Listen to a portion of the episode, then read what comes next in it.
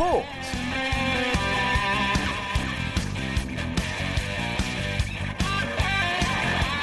안녕하십니까. 스포츠 스포츠 아나운서 박태원입니다. 손흥민 선수가 토트넘 하스퍼 역사에 이름을 새겼습니다. 역사적인 새로운 홈구장의 1억 골 주인공이 되는데요. 손흥민 선수는 크리스탈 팰리스를 상대로 한 토트넘 하스퍼 스타디움 개장 경기에 선발로 나섰고 결승골을 터뜨리면서 새로운 구장의 첫 번째 득점자가 됐습니다. 토트넘은 100년이 넘은 홈구장의 노화 때문에 한동안 화이트 하트레인을 떠나 웸블리 스타디움에서 홈 경기를 치러 왔고 오늘에서야 2014년 첫 삽을 뜬 토트넘의 새 구장이 첫 선을 보인 건데요. 새 구장 1호 골이자 자신의 리그 12호 골, 시즌 17호 골로 6경기 무득점에서 탈출을 했고 챔피언스 리그 진출권 경쟁에서 위기에 놓였던 팀도 순위를 3위까지 다시 올려놓았습니다. 이 소식은 역사적인 순간을 현장에서 지켜본 영국 현지 취재기자 통해서 자세하게 들어보겠고요. 먼저 프로야구 경기 상황을 포함한 주요 스포츠 소식부터 정리해 드리겠습니다.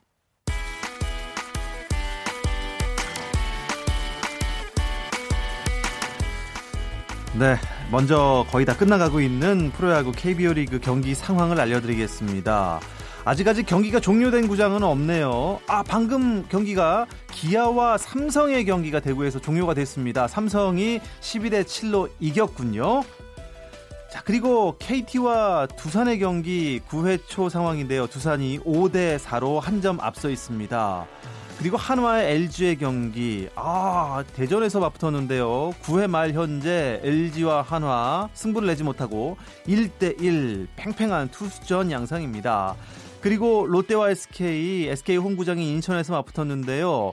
원정팀인 롯데가 오늘도 이기나 했더니 7회 경기가 동점이 됐습니다. 현재 8회 말이고요. 롯데와 SK 6대6 동점입니다. 그리고 창원에서 만난 NC와 키움, NC 다이노스가 5대 6으로 한 점 지고 있군요. 키움 히어로스가 6대 5로 이기고 있습니다. 미국 프로야구에서는 피츠버그 파이리츠의 강정호가 올 시즌 미국 프로야구 메이저리그 첫 홈런포를 터뜨렸습니다. 강정호는 세인트루이스 카디널스와의 홈 경기에서 5번 타자 3루수로 선발 출전해 2대 0으로 앞선 3회 말 솔로 홈런을 쏘아 올렸습니다. 강정호가 정규 시즌에서 홈런을 친 건 2016년 10월 2일 공교롭게도 똑같은 세인트루이스전이었군요. 이후 처음이고 오늘 4타수 1안타 1타점 1볼넷 기록하면서 시즌 타율은 2할 2푼 1리에서 2할 3푼 1리로 조금 상승했습니다. 하지만 피츠버그는 연장 끝에 4대 5로 패했습니다. KBL 프로농구 4강 플레이오프 전자랜드와 LG의 1차전이 있었습니다. 자, 4강 플레이오프 전자랜드가 기선제압에 성공했네요. 33득점을 한 외국인 기리파츠의 활약 속에 86대 72로 LG에 이겼습니다. 한국 여자 프로골프가 본격적인 시즌에 돌입했군요. 개막전인 롯데렌터카 여자 오픈에서 이문빈이 1라운드 6언더파 66타로 공동 2위 그룹을 한타 차로 따돌리고 선두를 달렸고 지난 시즌 신인왕과 대상을 동시에 거머쥔 최혜진은 4언더파로 공동 5위에 자리하고 있습니다. 쳤다 하면 홈런이고 슛 그것이 바로 그것이 바로. 손에 잡힌 우승 트로피. 목에 걸린 그 배달. 너와 내가 하나 되는 그것이 바로 그것이 바로 그것이 바로. 꿈꾸던 스포츠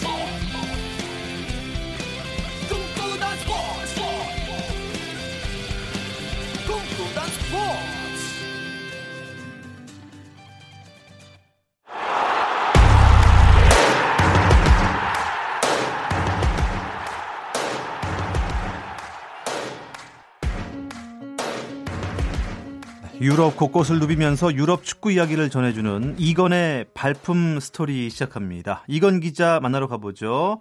연결하겠습니다. 이건 기자 나와주세요. 네, 안녕하세요. 이건입니다. 아, 손흥민 선수가 정말 역사적인 골을 기록하는 현장에 물론 이건 기자 계셨겠죠? 네, 맞습니다. 경기 시작 한 4시간 전부터 그 화이, 그 이제 화이트 하트 레인을 대체하는 토트넘 핫스퍼 스타디움에 있었는데요. 네. 어, 그 토트넘과 크리스탈 팰리스의 이제 리그 홈 경기였죠. 어, 토트넘 입장에서는 그 경기가 열리기 전까지 다섯 경기를 치렀는데 1무 4패. 그러니까 안 좋았기 때문에 승리가 필요한 경기였고 네. 거기다가 이제 세구장 개장 경기 뭐 아까 말씀하신 대로 화이트 하트레인에서 100년 이상 했다가 이제 무너뜨리고 다시 지은 그 경기 개장 경기였기 때문에 분위기를 위해서라도 승리를 해야 했었습니다. 그런데 경기가 조금 묘해졌습니다. 그러니까 전반전에 계속 토트넘이 상대를 몰아쳤는데 골이 안 들어갔거든요. 아하. 그래서 계속 고전을 했어요. 뭐 이제 이렇게 0대 0으로 가는 거 아니냐 뭐 이런 얘기도 나 이제 그런 어, 순간이었는데 어, 그러다는 후반 10분에 손흥민 선수가 아, 멋진 왼발 슈팅으로 수비수 두 명 제끼고 멋진 왼발 슈팅을 하면서 골을 집어넣었고 뭐 49일 만에 골이기도 했고 리그 12호 시즌 17호 골이고 무엇보다도 이제 뭐 이 경기장이 새로운 경기장이 한 50년에서 100년 쓴다고 생각을 한다면 그 경기장에서 첫 번째 골을 넣은 아하. 선수로 토트넘의 역사책에 이름을 당당히 올리는 아, 그런 선수의 그런 주인공이 바로 손흥민 선수가 됐습니다. 네, 공교롭게도 대한민국 출신의 토트넘 선수가 첫 골을 넣었습니다. 영국 언론들이나 팬들의 반응도 참 궁금한데 어떻습니까?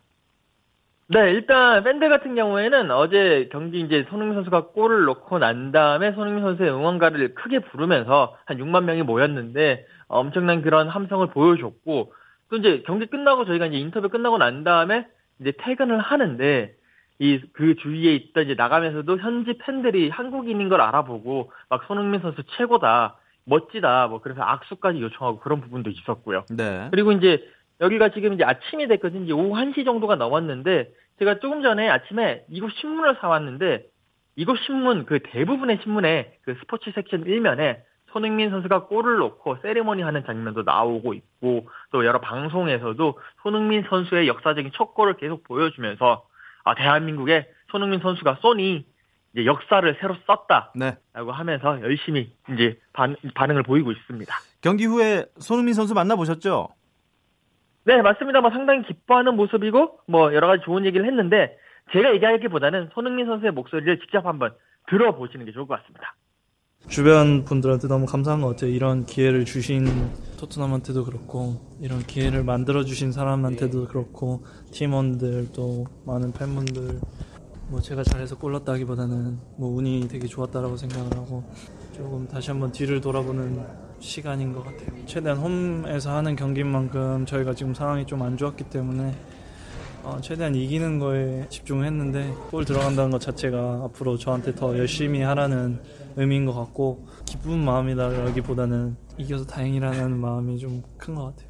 일단은 뭐 제가 언론에도 얘기를 했는데 저는 사실 엄청 많은 스테디움에서 뛰어볼 수밖에 없는 상황이잖아요. 음. 뭐 경험상이 아니라 그냥 분데스리가에서도 뛰어보고 뭐 챔피언스리그도 뛰어보고 하지만 뭐 정말 뭐 제가 뭐 팔은 안으로 굽는다는 소리가 있잖아요. 뭐 진짜 어, 이런 경기장에서 저, 저가 뛸 수 있다는 것만 자체로도 저한테는 너무나도 큰 영광이라고 생각을 하고 진짜 멋있었던 것 같아요. 뭐 첫 경기라서 그런 게 아니라 그냥 경기장 자체가 정말 너무나도 멋있고 저희가 조금 더 좋은 모습을 보여줘서 좀 더 많은 좋은 일들이 일어났으면 뭐 바랄 것이 없을 것 같습니다.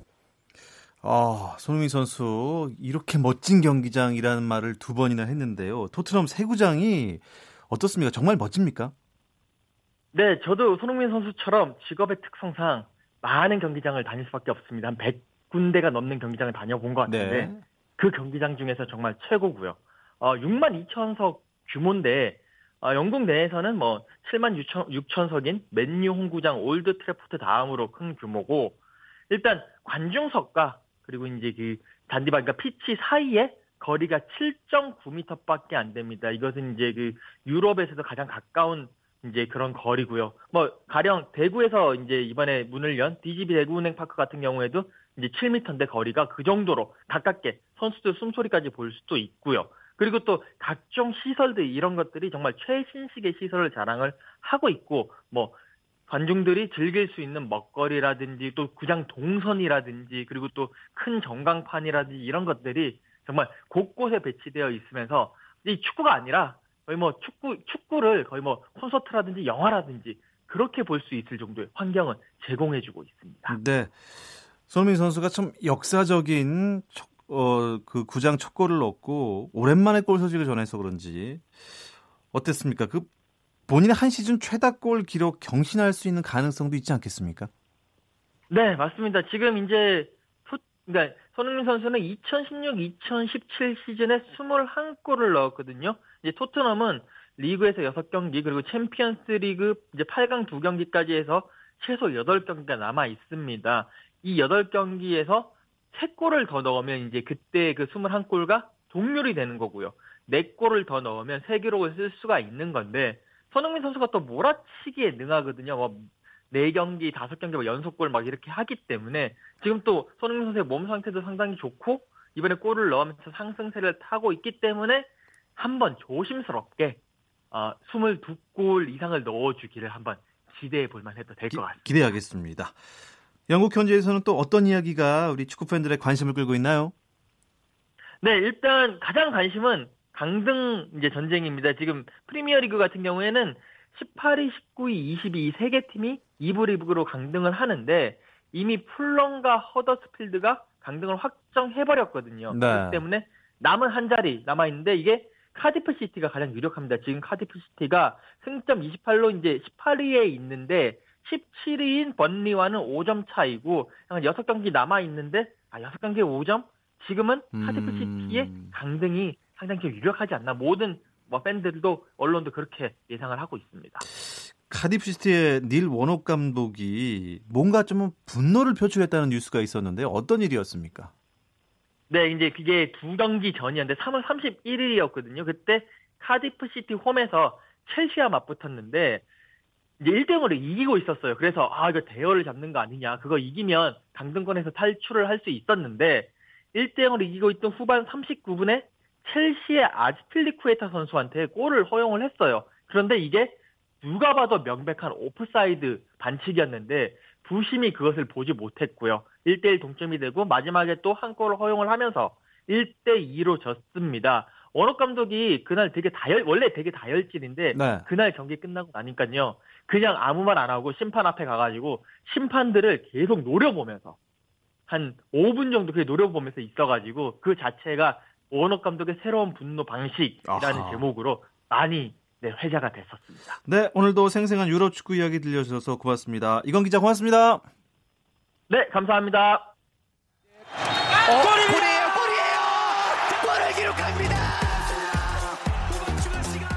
오늘 경기 놓쳤다면 KBS 1라디오 스포츠 스포츠 박태훈 아나운서와 함께합니다.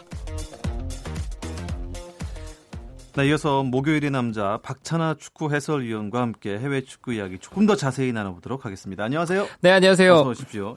어, 이건 기자를 통해서 조금 들었습니다. 시즌 막바지고 잉글랜드 프리미어 리그에서는 어떤 팀이 강등이 될지 그게 참 뉴스다라고 했는데 지금 떨어질락 말락하는 팀들이 몇 팀인가요? 떨어질락 말락한 팀은 아 이게 참 슬프네요. 네. 네, 이미 강등이 확정된 팀도 있어서 네. 아직 프리미어리그가 몇 경기가 남았는데 네. 네, 32라운드, 33라운드 이렇게 지나가고 있는데 뭐 31라운드만 치른 팀도 있는데요. 벌써 뭐 강등이 확정된 팀이 있어서 허더스필드 타운 같은 경우에는 이제 뭐 2년 어, 뒤를 또 기약을 해야 되겠죠. 네, 다음 시즌은 떨어지기로 되어 있으니까. 예. 18위가 카디프 시티가 승점 28점으로 18위고요. 풀럼이 승점 17점인데 네, 풀럼도 뭐 어, 뭐 상황이 네. 네. 풀럼도 이제 내일을 기약할 수가 없는 상황이고 카디프 시티가 28점 그리고 17위 번리는 33점이거든요. 16위 사우스햄턴도 33점. 브라이튼 알비온도 33점, 15위까지 33점, 15위, 17위가 33점입니다. 네. 그래서 이제 카디프 시티와 이제 누가 살아남느냐, 아하. 네, 이 싸움으로 가고 있고요. 그리고 뭐 풀럼이 이제 아까 말씀드렸습니다만 승점 17점이거든요. 근데 풀럼은 33경기를 했어요. 그래서 남은 경기를 다 이긴다고 해도 해도 예, 남은 경기를 다 이긴다고 해도 어렵군요. 네, 17위가 될 수가 없죠. 그래서 네, 그래서 풀럼과 허더스필드 타운은 어, 챔피언십으로 어, 내려가는 것이 결정이 됐고 음. 이제 한 자리 놓고 몇 팀이 싸우게 되어 있는데 31라운드만 치른 팀이 있다고 말씀을 드렸잖아요. 브라이튼 네. 알비온이라든가 사우스햄턴 같은 팀은 33점인데 31라운드만 치렀거든요. 네. 아무래도 다른 팀보다는 약간 유리하다고 어. 할 수가 있겠죠. 근데 또 나머지 경기를 다 이긴다는 보장도 없지 않습니까? 그렇죠. 그렇죠. 그래서 어 11위 웨스트햄 유나이티드가 42점입니다. 그리고 이제 본머스가 38점으로 12위인데 본머스까지는 안심할 수가 없을 거예요. 아, 정말로요. 아, 안심할 수가 없을 겁니다. 자, 1위부터 20위까지 잉글랜드 프리미어리그 20개 팀이 있는데요. 뭐 강등되는 팀들도 있겠지만 지금 1위 경쟁이 우승 경쟁이 엄청 치열해졌습니다. 어떻게 될지 모르겠어요. 맨시티, 리버풀 글쎄요. 어떻게 되는 겁니까? 맨체스터 시티가 어, 리버풀과 마찬가지로 32경기를 했고 맨체스터 시티가 80점 그리고 리버풀이 79점입니다. 예, 그래서 계속 엎치락뒤치락 하고 있는 이 상황인데 맨체스터 시티가 오늘 카디프 시티와의 경기에서 2대 0으로 이기면서 다시 1위로 올라갔거든요.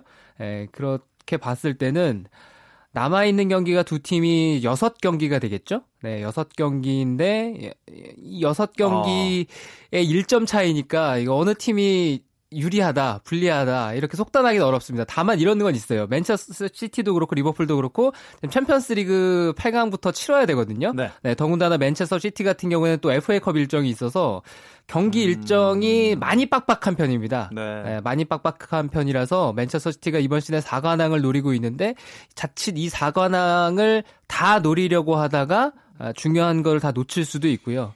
어, 그리고 그 리버풀 같은 경우는 프리미어 리그라는 네. 명칭으로 새롭게 리그가 출범한 이후로 단 한 번도 우승을 아, 못, 했습니다. 예, 아~ 우승을 단 한 번도 못 했거든요. 예. 그래서 과거의 영광을 이번 시즌에 되찾아야 되는데 리버풀도 네. 우승을 못 해본 거. 프리미어 리그가 시작되고 프리미어 리그라는 이름으로 우승을 못 해본 게 리버풀로서는 고비를 넘어가지 못하는 어떻게 보면은 결정적인 약점으로 굉장히 많이 작용을 했었거든요. 네, 몇 시즌 전에 정말 우승을 할 수 있는 절호의 기회였는데 스티븐 제라드가 결정적인 상황에서 넘어지면서 실, 실수로 음. 실점을 허용하는 그런 과정에 아주 네. 어, 크게 연관이 됐던 그런 가슴 아픈 기억들도 있었는데요. 그런 것처럼 리버풀은 우승을 못 해봤다는 거, 네. 네, 그게 약점으로 작용을 할 수도 음, 있습니다. 그렇군요. 이 토트넘은 음, 3위, 4위 안에 들겠죠. 토트넘이 32경기에서 64점입니다. 네. 오늘 이겨서 이제 64점이고요. 아스날이 30 어, 31경기로 63점이에요. 그렇죠. 그러니까 한 경기를 덜 치렀고 첼시가 32경기인데 63점, 맨체스터 유나이티드가 32경기에서 61점입니다. 그래서 토트넘도 안심할 수가 없어요. 음... 안심할 수가 없고 지금 3, 4, 5, 6위 싸움도 상당히 치열하게 전개가 되고 있는데요. 네. 아스날이 이 네팅 가운데는 최근에 컨디션이 가장 좋습니다. 가장 좋고 토트넘은 오늘 이기면서 분위기를 바꿨고 첼시도 조금씩 최근에 또 살아나고 있고 어, 최근에 네팀 가운데는 지금 맨체스터 유나이티드가 상황이 어, 좀 가장 안 좋게 흘러가는 것 같습니다. 네. 자, 다른 리그 상황은 어떤지 또 살펴보겠습니다. 스페인 프리메라리가 어느 정도 윤곽이 나왔습니까? 네, 스페인 프리메라리가는 계속해서 바르셀로나의 선두 기간이 길어지고 있습니다. 아, 이번 라운드에서 주중 경기에서 바르셀로나가 덜미를 잡힐 뻔 했거든요. 네. 비아레알 원정 가서 아주 어려운 경기를 했는데 2대 0으로 이기고 있다가 점수가 순식간에 4대 2가 됐어요. 아이고. 비아레알이 4대 2로 경기를 뒤집었는데 결국에는 바르셀로나가 두 골을 터트리면서 동점으로 끝났습니다. 그래서 바르셀로나가 30라운드까지 치른 현재 승점 70점으로 선두고요. 아틀레티코 마드리드가 똑같이 30경기에서 62점, 레알 마드리드가 이제 57점이니까 바르셀로나가 2위와는 8점 차이, 3위와는 10석점 차이가 나고 있습니다. 아. 발렌시아가 5위에 자리해 있죠, 지금. 그렇습니다. 승점이 46점인데 음, 이강인 선수는 발렌시아에서 언제쯤 뛸 수 있는 겁니까? 지금으로서는 상황이 불투명하죠. 이번 라운드가 발렌시아가 홈에서 레알 마드리드를 잡았어요. 2대 1로 이겼는데 이 네. 경기에서 이강인 선수가 엔트리에 포함이 됐습니다. 그래서 어, 기대감을 많이 높였는데 아쉽게 이승혜인 선수의 모습은 볼 수가 없었어요. 아무래도 박빙으로 흘러가고 있는 상황에서 어, 마르세로나 감독이 이강인 카드는 꺼내들지 않았거든요. 근데 이강인 선수가 좀 아쉬운 것은 계속해서 출전 기회가 쉽게 늘어나지 않는 반면에 어, 이번 라운드에 후반에 교체 투입된 페란 토레스라는 선수가 있는데 이 선수가 이강인 선수보다 한 살이 많거든요. 아, 그렇습니까? 한 살이 많은데 네. 지난 시즌부터 1군 경기를 꽤 뛰고 있습니다. 그러니까 지금 한 살 차이인데 그렇게 보면은 지난 시즌에 페란 토레스가 기회를 부여받은 것만큼 이강인 선수가 이번 시즌에 기회를 부여 부여받았어야 아, 이게 어느 정도 이제 형평성이라든가 이런 얘기가 안 나올 텐데 이번 시대 이강인 선수는 기회가 많이 없거든요. 음. 네, 그런 걸 봤을 때는 계속해서 발렌시아가 박빙으로 흘러가고 있는 이런 상황이 지속이 된다면 그리고 계속 4위를 노리고 있는 4위를 할 수 있는 분위기로 가고 있거든요. 네. 이런 상황이 이강인 선수에게는 그렇게 또뭐 좋은 상황만 은 아니다 이렇게 봐야 될 것 같습니다. 있겠군요. 어쨌든 레알 마드리드를 박빙으로나마 잡은 발렌시아 아니겠습니까? 그렇다면 발렌시아한테 진 레알 마드리드는 글쎄요. 지네딘 지단 감독이 와도 큰 효과를 못 본 것 같습니다. 지단 감독이 와서 리그에서 3연승하고 최근에 분위기가 괜찮았다가 이번 라운드 발렌시아 원정에서 패했는데요. 네. 발렌시아 원정이 강팀들에게도 다 쉽지 않은 경기고요. 그런 거 봤을 때는 뭐 그래도 레알 마드리드가 분위기는 빠르게 바꿨다라고 볼 수가 있겠는데 레알 마드리드도 이제 챔피언스 리그도 없고 리그 우승권도 멀어져 있고 남은 일정에서 선수들에게 어떤 동기부여를 새롭게 심어줄 수 있겠느냐 네. 아, 이 문제가 있는 것 같아요. 아, 레알 마드리드는 참 순위가 어, 많이 이 지금 3위에 있는데 글쎄요. 4위와도 지금 차이가, 차이가 많이 나고 없네. 어, 어. 차이가 4위와는 많이 났네요. 10점 차이가 나고 네. 또 선두와도 10석 차이니까 그냥 3위네요. 그렇죠. 남은 경기가 이제 8경기를 다 치르고 그리고 네. 또 바르셀로나가 계속해서 8경기 동안 부진한다면 이게 역전의 가능성도 산술적으로는 남아 있지만 현실적으로는 이게 쉽지가 않잖아요. 그래서 남은 일정에서 2위를 하나, 3위를 하나, 4위를 하나 이게 차이가 없거든요. 예, 그래서 레알 마드리드 선수들이 과연 뭐 앞서서 언급해드렸다시피 예, 어떻게 남은 시즌에서 동기부여를 찾을 수 있겠느냐 이게 중요해졌습니다. 분데스리가로 넘어가 보죠. 어, 도르트문트는 여전히 부동의 1위네요. 그렇습니다. 네, 여기는 승점 차이가 뭐 거의 없다고 봐야 되겠죠. 네, 지금 어, 분데스리가가 바이른 미렌과 도르트문트가 엎치락 뒤치락하고 엎치락, 있는 뒤치락. 상황입니다. 예. 근데 정말 재밌는 것이 이번 주말에 두 팀이 만납니다. 아. 두 팀이 만나는 대어 클래시코가 예정되어 있어서 네. 어, 이번 주말이 결국엔 우승의 향방을 가릴 수 있는 뭐 결정적인 경기다 이렇게 봐야 될 것 같은데요. 도르트무트가 63점으로 1위 그리고 바이른 미넨이 61점으로 2위입니다. 얼마 전까지만 하더라도 바이른 미넨이 뭐 골득실로 다시 도르트무트를 앞서고 이러한 경기들도 있었는데 어, 다시 이제 도르트무트가 앞서면서 두 점 차이가 됐으니까 여기서, 여기서? 이번 주말에 네. 만약에 도르트무트가 이기게 되면 어, 다섯 점 차이로 벌어지죠. 네, 그래서 우승에 한 발 다가갈 수 있는 경기 결과가 되겠지만 이 경기가 바이른 미넨의 승리로 끝나게 되면은 두 팀이 또 역전이 됩니다. 그래서 뒤집히죠. 그렇습니다. 그래서 이번 주말에 있을 대어 클래시코 일요일 날 새벽 1시 30분입니다. 아, 네. 제가 지금 알람 지금 설정해 놨습니다. 꼭 봐야 됩니다. 이런 거는요. 재밌는 경기니까요. 이탈리아로 넘어가 보죠. 세리에 A 유벤투스한테는 어, 1위를 넘볼 팀이 없을 것 같습니다. 지금 승점이 엄청 차이 나네요. 그렇습니다. 어, 이탈리아 세리아도 30경기 30라운드가 지나가고 있는데요. 유벤투스가 81점으로 선두고요. 2위 나폴리가 63점이니까 18점 차이가 납니다. 꽤 많이 벌어졌고 사실상 유벤투스가 또 이번 시즌에도 우승을 차지했다라고 얘기를 해도 이탈리아 정도는 흔들리지 않을 리그예요. 예, 그리고 3위 인터밀란이 56점, 4위 AC밀란이 52점인데 여기도 과연 양밀란이 음... 나란히 손잡고 챔피언스리그로 갈 수 있느냐? 네. 양밀란이 같이 손잡고 챔피언스리그 가면은 이것도 또 오랜만에 어... 나오는 결과거든요.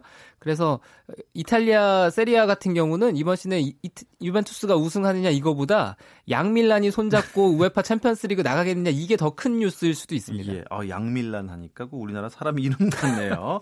일단 뭐 호날두가 합류하면서 굉장히 강팀이 됐는데 호날두가 지금 부상을 당했지 않습니까? 그렇습니다. 호날두 선수가 지난 유로 2022 2020 예, 예선 때 세르비아와 경기하면서 햄스트링 쪽에 문제가 생겨서 빠져 있는데요. 네.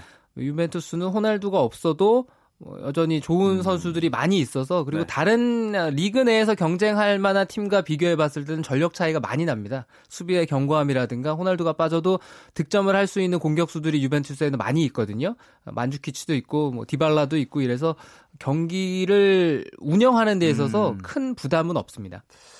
자, 챔피언스 리그에 호날두가 나올 수 있을지도 모르겠다. 이런 말까지 나오고 있는데 일단 다음 주부터 챔피언스리그 8강전이 시작되죠. 그렇습니다. 아, 한국 시각으로 수요일 새벽, 목요일 새벽 시작이 되는데요. 알레그리 감독, 유벤투스 감독이죠. 1차전은 아약스와 1차전을 하게 되어 있는데 1차전은 호날두 선수의 출전 가능성을 호날두가 없는 경기를 음... 아마 준비하고 있습니다. 네. 유벤투스로서는 그렇게 가고 있는데 2차전에 맞춰서 복귀할 수 있겠느냐 이것도 지켜봐야 될 것 같습니다. 네. 아, 8강전 어, 떤 경기들에 조금 더 주목을 해보면 좋을까요? 8강은 4경기가 사실 다 재밌을 경기예요. 수요일 날 있을 리버풀 포르투, 토트넘 맨시티, 그리고 목요일 새벽에 있을 맨유 바르셀로나, 아약스, 유벤투스 이 4경기가 다 흥미로울 경기라서 아, 예. 이게 근데 동시간대에 펼쳐지거든요. 하루에 두 경기씩. 네. 네 그래서 뭐 일단 한 경기씩만 찍어서 보셔야 되는데 정 고민이 된다. 네. 이러면 동전을 탁 던져가지고 아 요새는 네. PC에도 이제 멀티태스킹이 되기 때문에. 어 그리고 요새는 막그 여러 창을 띄워놓더라고요. 아 그렇죠. 네. 어, 컴퓨터로 그렇게 볼 수 있죠. 네. 그래서 저는 아직 텔레비전을 사랑해서 아. 아. 텔레비전도 그 분할이 되잖아요. 그렇죠. 요, 새그 되는 것도 있답니다. 아, 그렇습니다. 예. 네. 어, 그 생각은 또 못했네요. TV도 켜놓고 PC도 켜놓고 이렇게 보면 되겠습니다. 아 축구 얘기 나누다 보니까 시간이 벌써 이렇게 휙 지나갔습니다.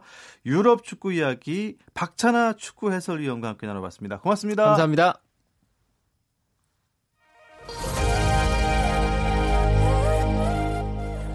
네, 오늘 준비한 이야기는 여기까지입니다. 내일은요 국내 축구 이야기 준비해서 찾아오겠습니다. 아나운서 박태원이었습니다. 스포츠 스포츠